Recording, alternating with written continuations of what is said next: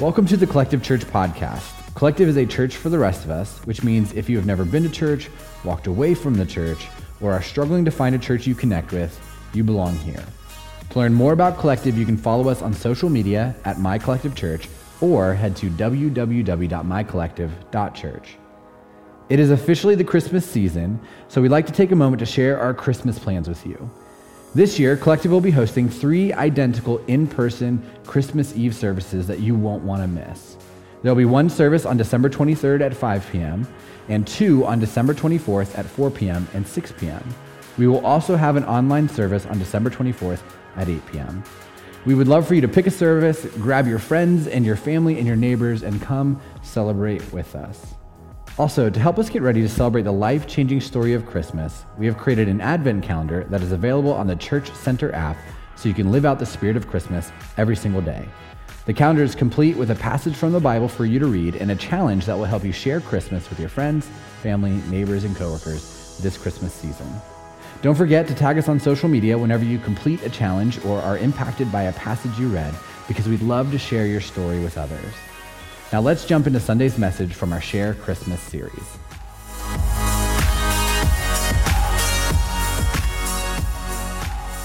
All right, by a show of hands, how many of you are the type of people that randomly burst out into song? Like you're walking through a grocery store and you hear that throwback from high school and you just can't help yourself. Or you're in the middle of a conversation and someone says something that sounds like a line from a song, so you feel like you have to sing the second half. You sing while you're driving in the car, taking a shower, cooking dinner, during meetings that are super boring. In the middle of church, when the pastor asks you if you randomly burst out into a song, please don't do that. Just keep it, keep it in your head. Now, I genuinely love music, but I am not the type of person to do that. Uh, Spotify told me last week that I listened to 43,000 minutes of music this year, which was over 30 days, um, and more than 90% of people in America. And in case you're wondering, my, my aura was angst and uplifting, which, if you know me, that feels completely perfect. But you will not find me randomly singing as I go about my day, in public or in private. In fact, I went to the NF concert a few months ago with some friends, and it was easily one of the best shows I've ever seen. But I spent most of the evening with my hands in my pockets, occasionally mouthing the words. But I have this friend uh, who's named James Fruits, whose life is essentially a musical. He has an incredible voice and he sings all the time. He also doesn't have any shame. Uh, one time we were driving to Kentucky together to attend a church conference, and about halfway there, we stopped at a Waffle House, which was mistake number one. And while we were eating breakfast, James decided to sing I'm Proud to Be an American at the top of his lungs. And I was mortified. It was top five most embarrassing moments of my life. But when he was done, everyone clapped for him which actually only fueled him more because later that night we were in a Walmart and he decided to sing it again. Uh, he actually stood up on one of those like little turnstiles that have the bags on it and sang it as loud as he could. In fact, in 2017, James went viral because he sang the national anthem over the intercom at a Missouri Walmart, and it was all over the news. is, uh, if you Google like American man singing in Walmart, he pops up way too many times. Uh, now, some of you are also looking at him thinking, I think I've seen this guy before. Uh, you have. Uh, he actually came down from Ohio when we opened our building. Uh, he played bass for us that weekend, and the whole weekend he was here, he was singing. Like, dude even sings in his sleep. I'm not kidding. He talks in his sleep and he sings in his sleep. For James, if there is a song in his heart, he's just got to sing. So today, we're going to continue reading through the Christmas story by jumping back into the book of Luke. Um, but before we do that, let me catch you up on the last few weeks of this series. This whole series started with us talking about how faith requires action. James, Jesus' little brother, wrote that faith without action is a lifeless faith. And with Christmas being a season that is full of faith, our challenge has been not just to have faith, but to show that faith to others. To not just celebrate Christmas, but share Christmas. From there, we started reading through the story of the birth of Jesus. And in Luke 1, the angel Gabriel came to Mary and told her that she was going to give birth to the Savior of the world, even though she was a virgin. And while this turned Mary's world upside down, we talked about how she had peace. She said, I am the Lord's servant. May everything you have said about me come true. Last week, we jumped out of the book of Luke into the book of Matthew, where the angel went to see Joseph, who was engaged to be married to Mary. And the angel told him not to leave her because she truly was going to give birth to the Son of God, and we would call him Emmanuel, which means God with us. And this brought hope, not just for Joseph and his relationship with Mary, but for the world, because Jesus was coming to save us from our sin. Today, we're jumping back into the book of Luke, and we're going to read a section of Luke 1 that's titled the Magnificat, Mary's Song of Praise. Magnificat is a Latin word that means magnifies. And what is happening in this section of the Bible is Mary is singing a song that magnifies the Lord. And this song is Mary's reaction to finding out that she was going to give birth to Jesus. It was a song from the heart. And she's praising God for what he was about to do and for the part that she was able to play in his plan. Let me put it like this Mary understood that the best way to spread Christmas cheer was singing loud for all to hear. And that might be irreverent, I'm not sure. Don't email me about it later, you're fine. Either way, let's look at this song that she sang after finding out that she was going to give birth to Jesus. It starts in Luke 1, verse 46. It says this Mary responded, Oh, how my soul praises the Lord, how my spirit rejoices in God, my Savior. And so, this is a song of joy, which is the main theme for today, and we're going to talk about a little bit more in a few minutes. But Mary continues For he took notice of this lowly servant girl, and from now on, all generations will call me blessed. So, Mary reminds us that she's just an ordinary woman living an ordinary life when all of this happens. Now, if you grew up in the Catholic Church, the Virgin Mary has been mystified a little bit, uh, and she's been kind of put on a pedestal. She's like right below Jesus, but like right above us normal people. But that's not the case. Like she even says, she's just a lowly servant girl. She's just a girl. And by society's standards, Mary is a nobody. She is not royal. She is not wealthy. She's not pious. She's the future wife of a carpenter. That's it. But even with all of this being true, God chose her. Right? Mary says, He took notice of me. Right? God saw her. And because of this, even though Jesus would share that same low estate with his mother when he's born in a manger to poor, insignificant, outcasted parents, future generations would call Mary blessed. And that word blessed simply means happy. Future generations would just call her happy. And it's not because of intrinsic personal worth or some special holiness that she had, but because the child that she was bearing. The song continues For the mighty one is holy, and he has done great things for me. And then as she sings, there's a little bit of a change. This song transitions to being about what God has done for Mary to what God has done for all of his people. It says, He shows mercy from generation to generation to all who fear him. It says, the beginning of time, God has shown mercy to his people. And when Mary uses the word fear, she's not talking about people who are afraid of God in like this terrified sense, but people who have a deep respect and reverence and awe for God. Right? So God shows mercy to people who trust him. God shows mercy to people who honor him. God shows mercy to people who revere him. And then another change happens in the song. Mary actually switches from past tense languages to something in the Greek that's called futuristic aorist. And it's rarely used in the Bible, but this is what she uses here. It's the idea that she's singing about what God is going to do in the future based on what he's done in the past.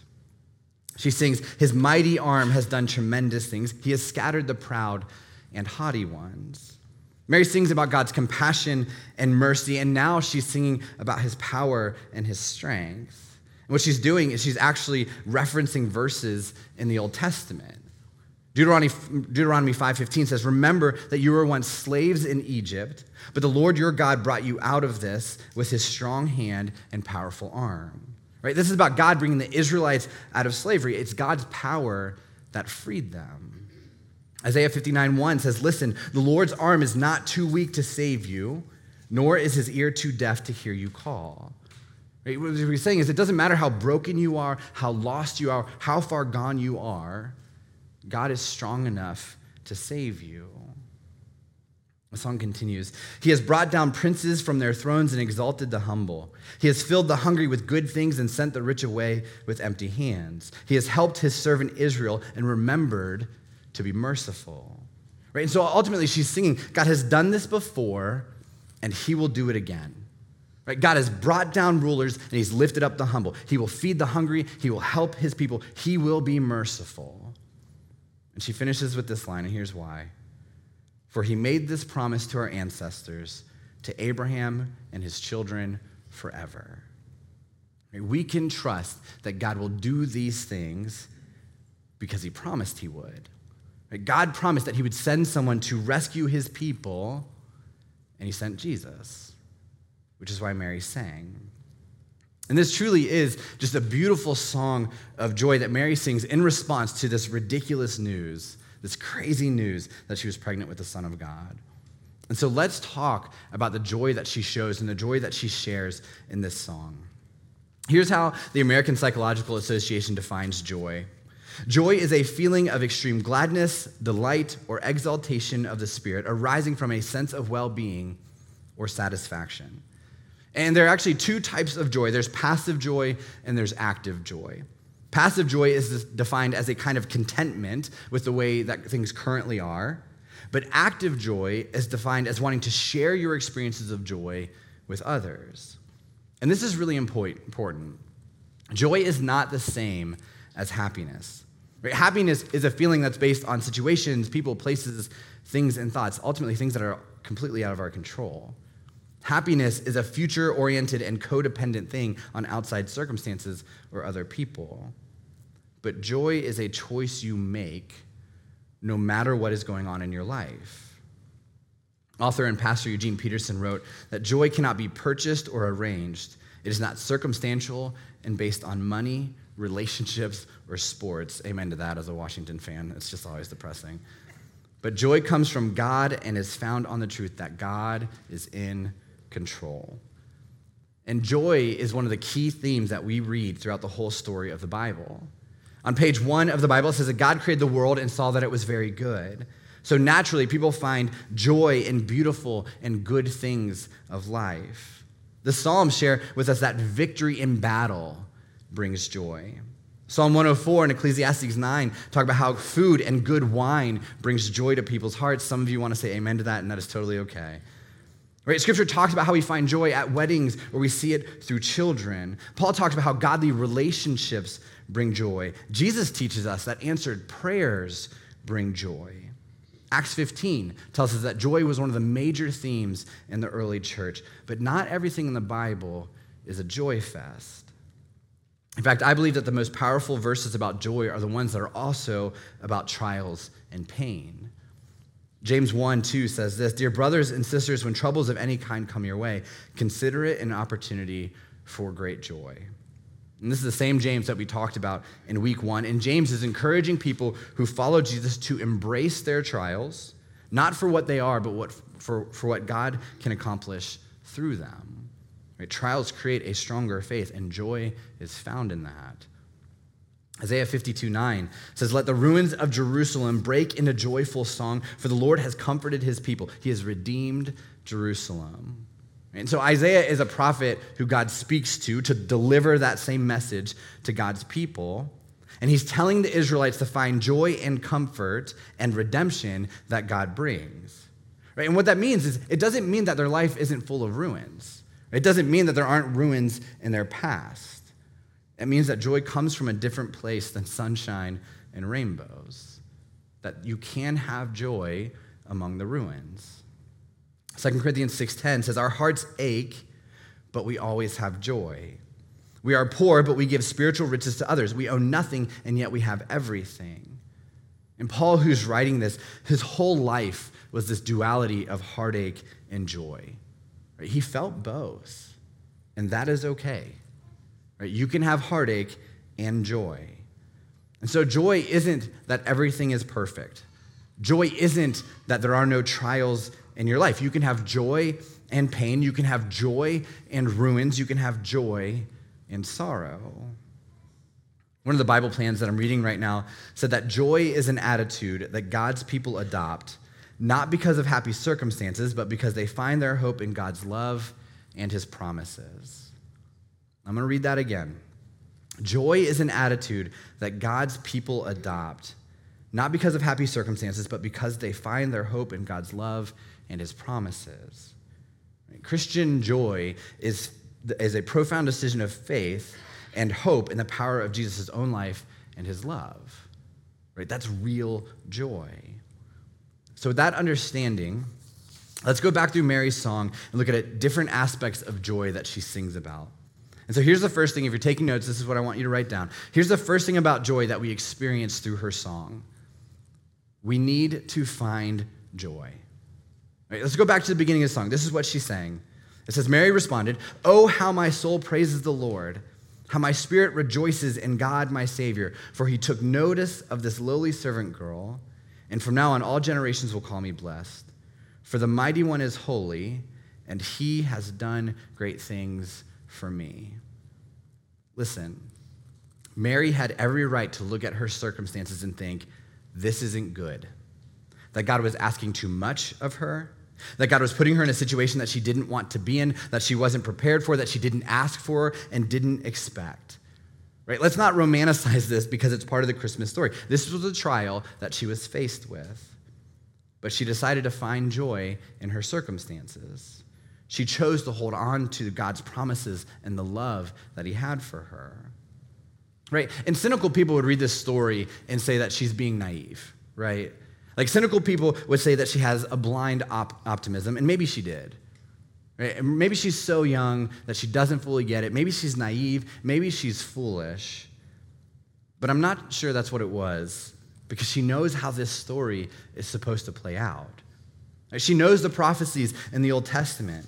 She has heard the story since she was a child about the coming Savior. She knows that she isn't raising Jesus so he can live a quiet life and meet a girl just like his mom and start a family of his own. She knows that he will live a life that makes him the perfect sacrifice. She knows that he will be betrayed. She knows that he will be led to the cross where he will be put to death in an excruciating fashion. She knows that he will be scorned, abandoned, mocked, and abused. And so she has every right to choose disappointment, frustration, anger, resentment, sorrow, you name it. But that's not what she does. Right? She chooses to find joy. To remember the good things that God has done and is doing in her life, that he saw her that he loves her, that he's with her, that Jesus was sent to rescue her. And because of that, she has joy.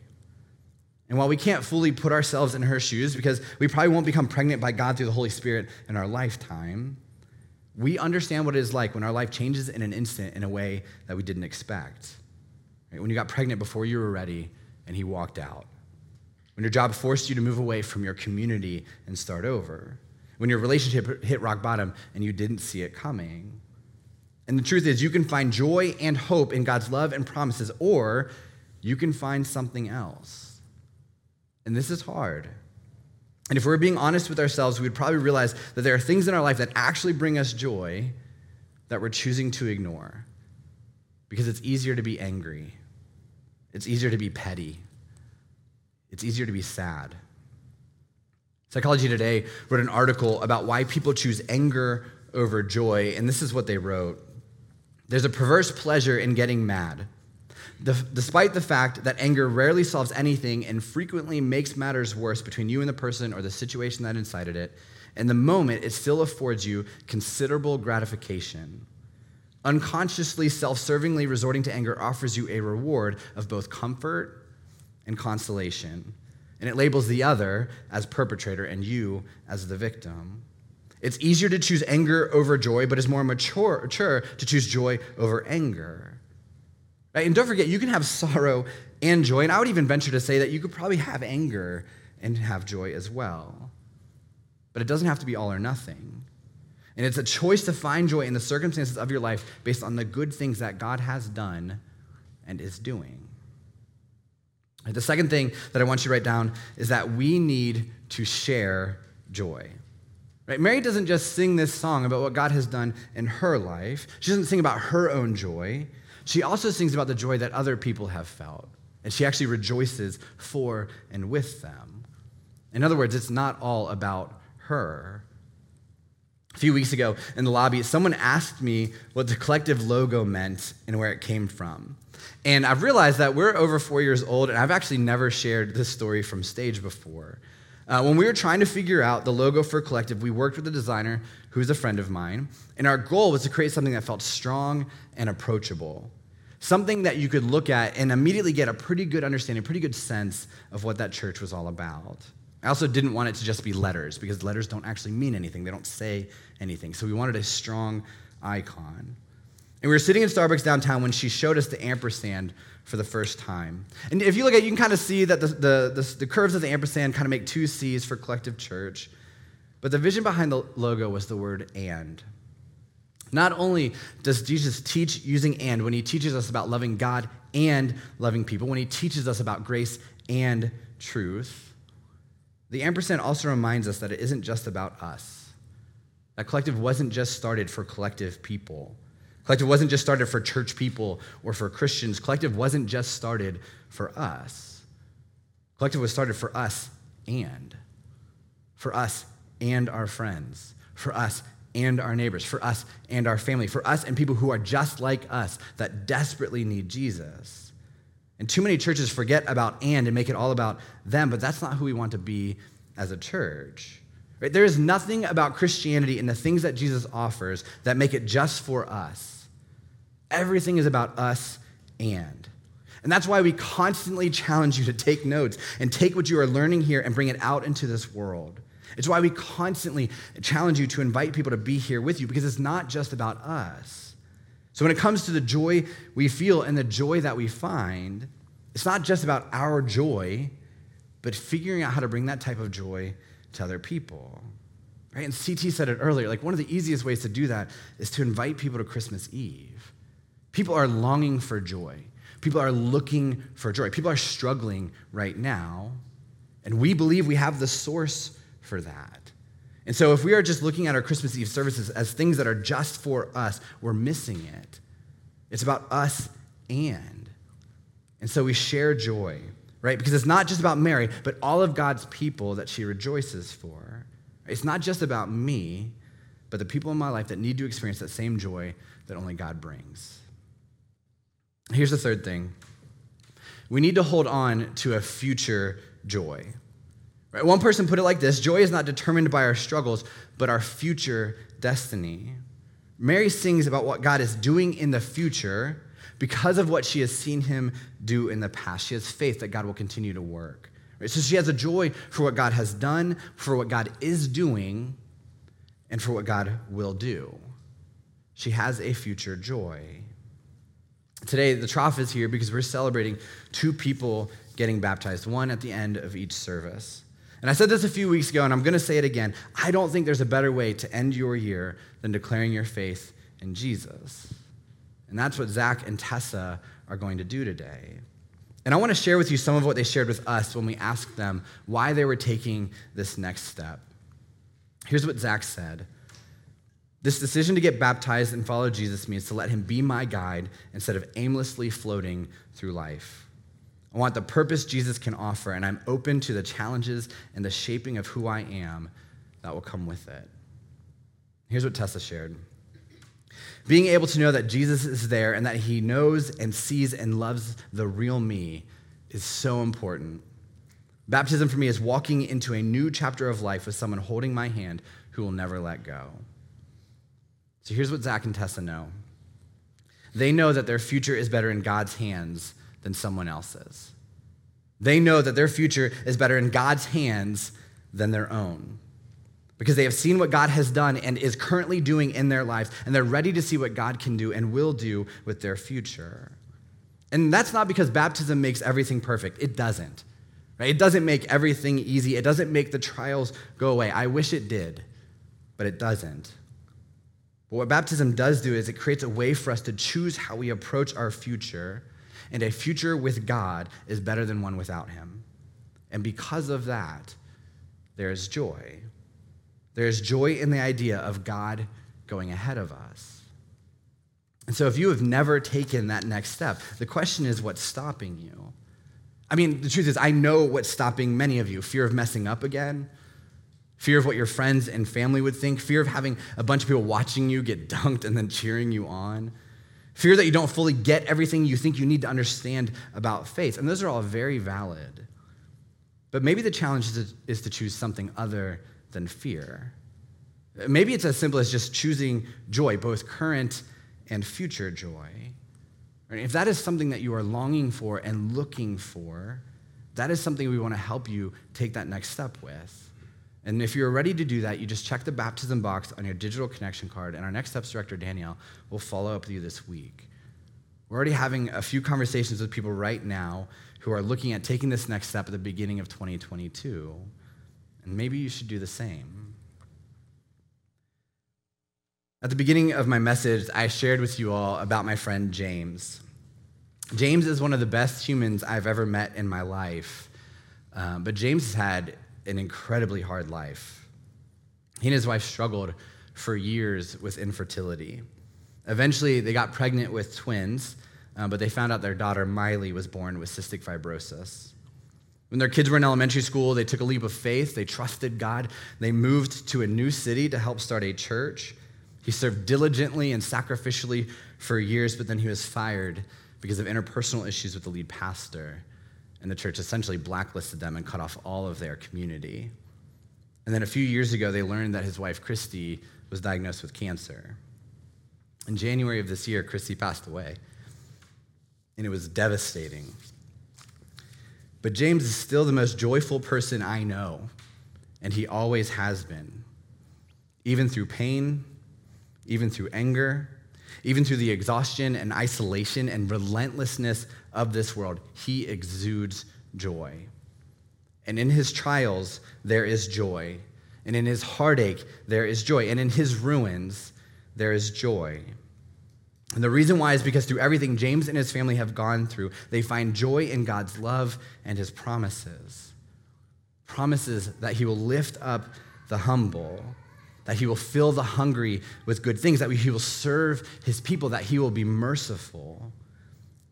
And throughout Christy's battle with cancer, there was a phrase they kept holding on to, and it was God is good, God is good to me, and God is good at being God.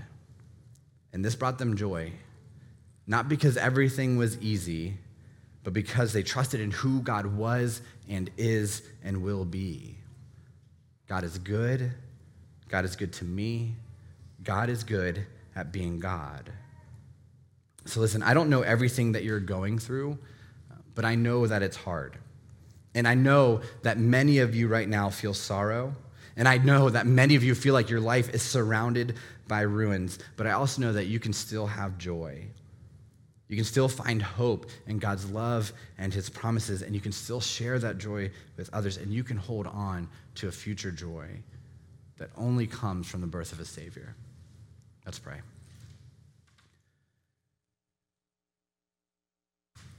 God, um, I don't think we fully understand Mary's song.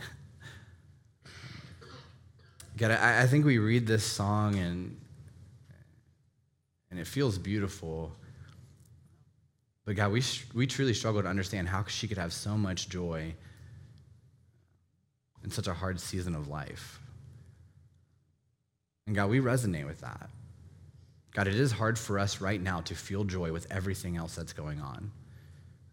God, with the ups and downs of life right now, with two years of dealing with COVID and, and life still being hard. And so, God, I, I pray as we read this song and as we, we think about this season of Christmas and this season that's full of joy, God, I pray that we recognize that it's not intrinsically joyful because it's Christmas and we get to wear tacky sweaters and drink hot chocolate. But God, that joy only comes from choosing to have that joy that is found in what you give us, in the hope that you give us, in the promises that you give us of mercy, and the promise that you give us that you see us and that you love us and that you'll take care of us. And so, God, I, I pray as we finish up this, this Christmas season, as we head into Christmas and beyond, God, that we recognize that joy doesn't just come naturally, but God, it's something that we have to choose, no matter what our circumstances are. And God, we choose that joy because we've seen what you can do, what you are doing, and what you will do in our future. So, God, help us do that and help us bring that joy out into the world that desperately, desperately needs it. God, we love you and pray these things in your name. Amen.